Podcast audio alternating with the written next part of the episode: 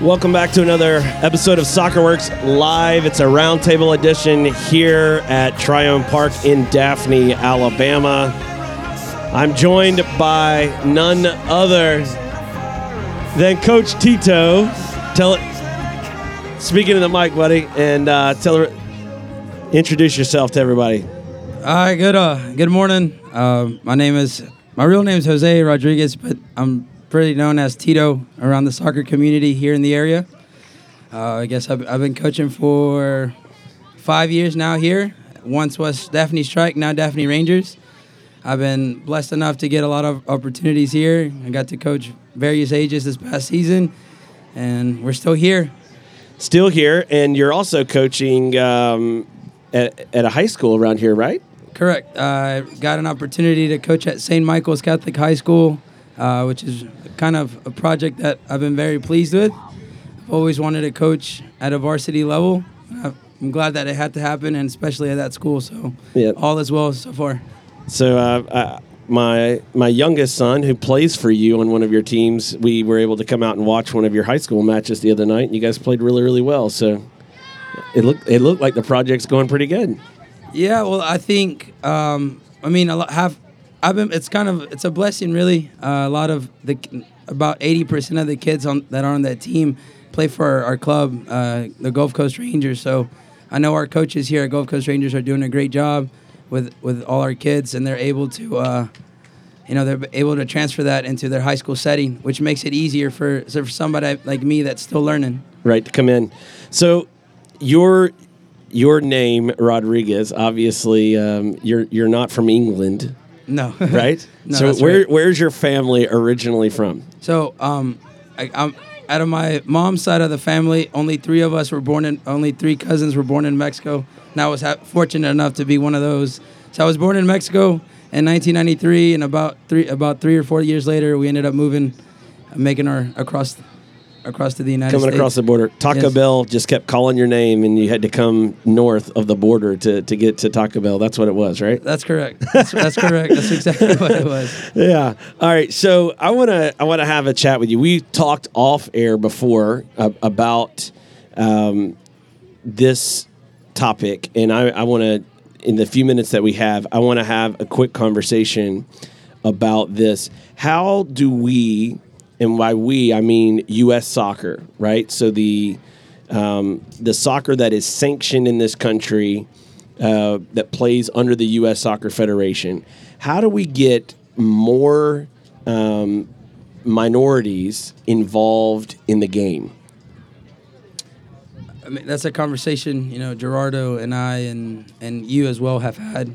I guess in the past couple of years, it's it's a tough.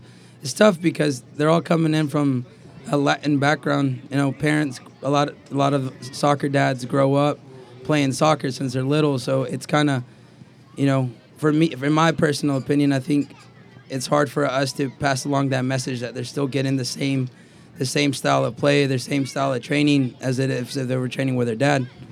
Um, you know, it's hard to convince. Uh, a lot of times, it's hard to convince uh, the Latin community because you know they are surrounded by soccer 24/7 it feels like you know they they they grow up watching whether it's La Liga MX or they're you know they they watch the the, the the La Liga in Spain yeah, you were about to say the best club in the world. Go on and say it. Barcelona Thank and you. Real Madrid. No, no, no, no, no. Leave off that. There's a there's a rule in my house. I think I've told you this before. There's a rule in my house. You can root for any team in the world in any sport except Real Madrid. It's not allowed. You can't live in my house if you are Los Blancos. No, no, no way, Jose. So, um, as, as, we kind of talk about that subject, you, are talking about culture, you're talking about families, you're talking about dads. Um, I know in, in, my personal experience in the past, it, there's also a level of building trust with um, with some of those families as well, um, and and that trust is not necessarily even a a tactical football, you know, game related trust, although that's important and you, you kind of highlighted on that. But it's also uh, a trust just from the standpoint of relationship, you know, building relationship with people, um, especially people that, that may not speak your you know your language, your first language. In my case, is you know English. Um, at, as their first language, and so you there's some sometimes a language barrier that you're working through, and you're having to, to establish trust. Um, I found personally that you know you've got to be willing to uh, build bridges and take time and you know even do things differently than maybe you're used to doing right? You, you, you have to kind of get out of the, the box or out of the your normal way of going about doing things. What what as someone who you know born in mexico you came here at four years old to to chase the dream of eating taco bell every day. And um, well, but seriously, uh, and I'm, I'm making a joke about Taco Bell, but your family actually has a Mexican restaurant, correct? Correct. And uh, much better than Taco Bell. And and uh, so if you're ever in the area, hit up Tito on social media, and he'll let you know where to go, and then you can get some some great food. But when when you're looking at the um, building of bridges between inside the U.S. soccer family um, no matter what part of the country you're in, and those who are on the outside of the so- U.S. soccer family, um, all still a part of American soccer as a landscape, but ne- but maybe not necessarily part of the U.S. soccer system in terms of what we're doing this weekend, right? With a with a tournament and or or a festival and and so on and so forth. What are some things that you experienced growing up that maybe could help teach others about how to make that connection, build that bridge. What was your personal experience growing up as a kid? Well, um, I joined a club pretty late in as, in my teen years. Uh, I was always playing uh, rec for the same reason, like you said earlier. It's about trust. My dad wasn't, you know, he he was always like, "Oh, we don't, we just can't allow you to go. Uh, we don't know this person. You don't know that." So as soon as my brother turned 10, or so he played U10 soccer with once once was called Blast Soccer Club. Um, that's when I decided to join. But what helped me out was I had a lot of friends growing up playing, so they were they were really allowing like they helped me out a lot by giving giving me rides. Whether we had to go to Birmingham on a weekend and play two games and then come back. Uh, but I mean, a lot of time, like you, I think the biggest thing is trust. Trust. Once you have that trust, it's easier to allow. The people are more willing to leave them with with that coach or that family, and it just it makes everything easier. Just because half the time they are working six days a week, sometimes seven, right? Depending on what they do. So yeah, I ran, I ran into that myself in the past, uh, mm-hmm. coaching teams. That there was oftentimes even for training practices, we would go in in into the neighborhoods where some of the kids lived in would have to give them transportation, give them rides, you know, to and and from practice. Um, my Spanish is not great at all, and um, so I, I, would not even profess to be bilingual in any sense of the the imagination. Although I'm I'm trying, but I, you know, do or do not. There is no try, in the words of Yoda, and I haven't, haven't, haven't done what I need to do to, to learn the language well enough. But what I did do, one of the things I did did when I was coaching some teams was, I got some of our assistant coaches were were all South American, Latin American background, and and, and so some guys were from Colombia. There were some guys uh, from Uruguay, and and that helped me um, because they were able to speed up that trust building process um, with the families. But that also helped us from the standpoint too of overcoming one of those obstacles about transportation and getting the the families and the parents to trust that we were just trying to do right by their kids. Right. And um, you know, I think to me, um, if you if you're willing to wrap your mind around doing those kind of things, then I think you can actually integrate, um, you know, communities who are on the outside looking in. You know, if it's if it's intentional, if it's right. your purpose, I, I, I don't think it's an a, an obstacle that can't be overcome. I think it can be overcome. I've seen it firsthand um, with my own teams that I've coached in the past. So As you look at the youth landscape, and you've been coaching for five years, and now you're coaching. Uh, you have a varsity program at St. Michael's, and so you are living and and breathing and working, you know, throughout the year on you know coaching and teaching uh, youth players how to play the game. What do you hope a player who plays for you? What are you hoping that they learn as they as they come through one of your teams? Um, one of the things that, besides, I mean, obviously we want them to be good player and like un- they, with the ball, they know what to do. Whether they make their own decisions without depending on a coach to tell them or, or a parent on the sideline to tell them. I want them to be comfortable enough to make their own decisions, to be able to know when to dribble, how to dribble, how to pass, when to pass, or how to shoot, and when to shoot. Just an overall player. But apart from that, I've always I've always wanted the players to understand, like, have be humble, you know, like appreciate the game, enjoy the game, and you know, really understand, have a passion for it, not just make it a hobby.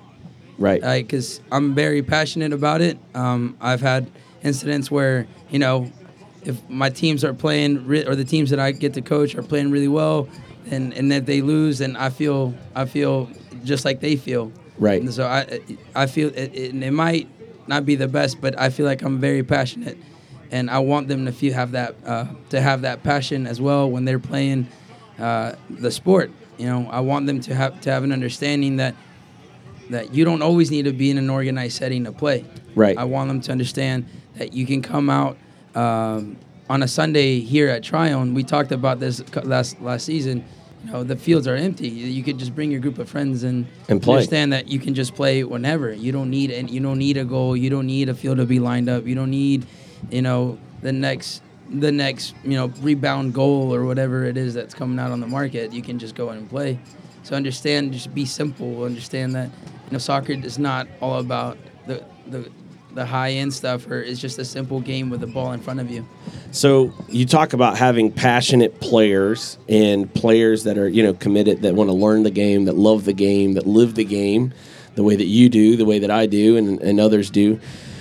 What does that actually look like in terms of time from a player? Because I, I know a lot of parents that you know, and they're they want to do right by their kids Right. um, and they're trying to, you know, they want to help their kids be the best players that they can be. And so for a lot of parents, they think, okay, I've got to make sure I get them to practice and make sure I get them to get them to the games. But you know, you you just mentioned, you know, free play outside of an organized setting. Like, you know, how many hours a week do you really are you really thinking like if man if a kid is really passionate you know what what are they looking at you know beyond an organized setting whether it's in their backyard or in their bedroom or you know is it is, is that enough is coming to organized practice enough in your mind I, I I don't think it is. I think you know, I think if they really want to be something special in soccer or just in general, just want to get better at it, then at least at least you know five days a week. Right. Maybe you know from it could be forty five minutes to an hour. I think that's enough because you're touching the ball for a good straight forty five minutes to an hour. Um, you know that's why we here at um, at the Rangers we offer you know, two night sessions, but then we still have World Cup Wednesdays and we have technical Tuesdays from time to time. That's four days a week over over an hour an hour filled of touches. Um, Right. and then I think and we do our best here to promote that and you know sometimes we got to f- battle weather or any other cause that or anything that's happening here at, at, at the fields but if if everyone in the club would see that then you know we are offering at least four nights of training right and those four those two extra nights will help you in the long run when you go to a Saturday game. You know, you're seeing kids do stuff that whoa, how'd you learn that? It just catches you by surprise. But then you realize, because I've seen it before. I've seen kids come four days a week straight to training, and doing those two extra sessions, and then Saturday they're a whole different player whole different player they just feel good. And I, I've seen it um, multiple times, especially in the past year uh, with a group of 08s that I used to train. I remember a kid in particular that was coming to those things, and he was also doing the homeschool program in the mornings on Thursdays or in Tuesdays. So he was getting touches from time a lot a lot of the touches, and you just saw, saw just how much smoother he was playing, like how much com- like co- the comfort he had when the ball was at his feet. Absolutely. And It, it's and that's it, it's one of the hardest things to do, right? The, the sport that you have to play with your feet rather than eye-hand coordination. Tennis, baseball, football, basketball, you know, American football. Real football is the kind that's round. But um, the when when you're playing a sport where it's dependent on using your feet, it takes time. It's not something that's going to be like show up two days a week and think that my feet are going to work right. Right, right. Especially when you got you know the opponents running at you at full speed, trying to take that that round thing away from you, and you know you've got to not only be able to control the ball, but but have the ability to control it, and at the same time have awareness to see what to do with it, whether that's a pass or whether you take them on, you know, in a dribble or, or, or so on and so forth. So, as you as you you know you're in your fifth year of your co- of coaching, and you are working with at a high school level you're working at you know with 13 14 15 16 17 18 year old players and teenagers and then in the club um, this spring you're working with you know eight nine year old players um, what what do you see at your high school aged kids um, that some of your younger players are are starting to learn? Is, is it awareness that they're starting to get that that's going to translate later? Is it quality on the ball? Is it you know what do you what do you see? I think it's a mixture of, of everything. I think here at Daphne Rangers, when you they, when they enter young from the minis or the mighty mites and the wee kickers onto the minis into the actual academy, I think the kids are seeing. Are, what I'm seeing is that they're more aware, they're more understanding of what's going on on the field. Um, you know, their touch, yeah, it's getting obviously it's getting better. It's not going to be perfect from the start, but I just feel like they're being able to to to get that at a younger age. You Right. know, we have a couple kids on the the U9 team that that I get to coach, and they're just so comfortable on the ball, and it's because one they're training a lot on their own too, but I feel like that style of coach because when you tra- when I see it is like there's a couple kids on the on the high school that aren't as comfortable with the ball. And you're talking like you said you're talking about v- at various ages from 14 up to 8 17 18 years old.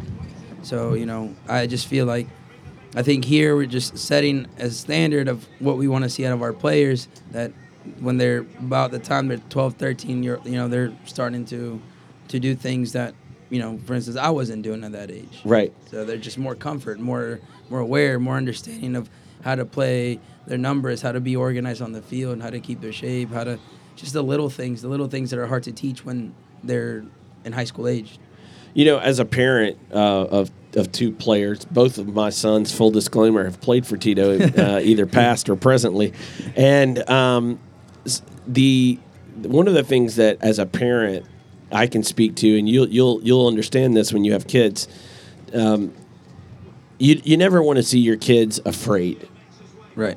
like you, you want to see your kids confident you want to see them comfortable you you know you want your kids to succeed to, to do well and you know i don't know that parents think this way and you know as you were talking this this thought came to mind that you know if if as parents if we would help our kids our players that live in our in our homes get comfortable with the ball then we can help um, alleviate this feeling of fear and panic when they play Correct.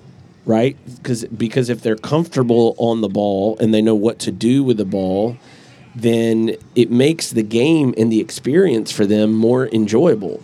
You know i- i- you, you don't have to be on a level of you know Messi um, or Ronaldo or any of these other players that that are at a world class elite level to to be comfortable on the ball. You know, you you could you can go and watch even you know kids here this weekend, and you'll see in every game there's going to be at least one or two, maybe three or four kids that are really really comfortable on the ball, and they seem to enjoy their game experience more than the other players because it's not something that they're dreading getting the ball or you know being in a match it's something they look forward to they want more of the ball i know i know both of my boys want to be on the ball the whole time if they could right, Right, they, they would right. they would love to be able to just keep the ball themselves and play play uh, play a one man team versus the other team. Not from a selfish standpoint of view, but because they're so comfortable with the ball, they value the ball and they enjoy uh, being on the ball, even when there's pressure around. And um, and I think it, as parents, if we could help um, our kids learn to to be comfortable in the ball outside of practice, bringing them to those extra sessions.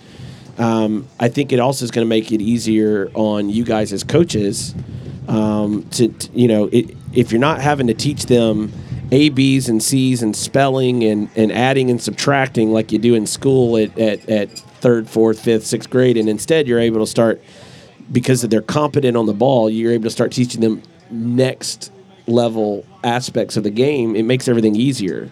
Um, so as we kind of wind up, I know we got a, a short window here with you. What as you look look into the future, what do you want to what do you want to keep doing as a coach? What, what what's your next steps, progressions? What are you what are you dreaming about? Well, I li- as of right now, I mean, I'd like to continue working with these youth ages uh, to continue to, you know, be a, some sort of an influence to them in the sport that you know that we cherish and love and enjoy. Uh, continue to see that development. I'd really, I'd like to see more of the you know the minorities, the Lion communities come in and, and make a, a big part in this club because you know we have I think we have a lot of resources here to to for the club to grow in general and for for our teams to to you know be more competitive if if they would just you know come I'd like to continue having opportunities with varsity teams and just continue to grow as a as a player and as a and as a player as a coach sorry and as a as a person Well, you got to So- play sometimes when you're out there coaching, right? yeah, yeah, I do. But like you said, you know, we we, t- we step away for a month. It's hard to come back in. It it's is. just so out of rhythm, so so out of touch. So it's, um, but it's fun though. I, I enjoy, I enjoy what I do here. I enjoy seeing the smiles on the little kids and definitely um, encouraging uh, confidence in them. Like like you said, when you know the kid has confidence, though, they're they're allowed to to be free on the ball what is with, with whatever it is on the ball. And that's just really nice seeing you know when you don't have when they don't have a coach yelling or a parent yelling on the sidelines like what are you doing? or whatever the case is. I think when we have that when they don't have that that worry about who's there on the sideline then it's when the kids really get to express themselves on the ball or, and as players Well, Tito, thanks for uh, coming on the show and um, keep up the uh, the good work with the teams. Not only uh, here at Rangers, but even good luck with your St. Michael's project. Um, and uh, we look forward to uh, seeing progress as we keep going forward as a as as, as a club and uh, as a family. You know, with our with our son playing for you. So, Absolutely. good luck uh, the rest of the weekend as well. Um, uh, one last kind of parting thought. Uh, I want to want you, want you to just kind of give me a quick answer on this. As you are going through this different festival style format, you know, with with with the your youth teams this weekend, what um, have you noticed any changes? Parents a little bit further back from the sidelines.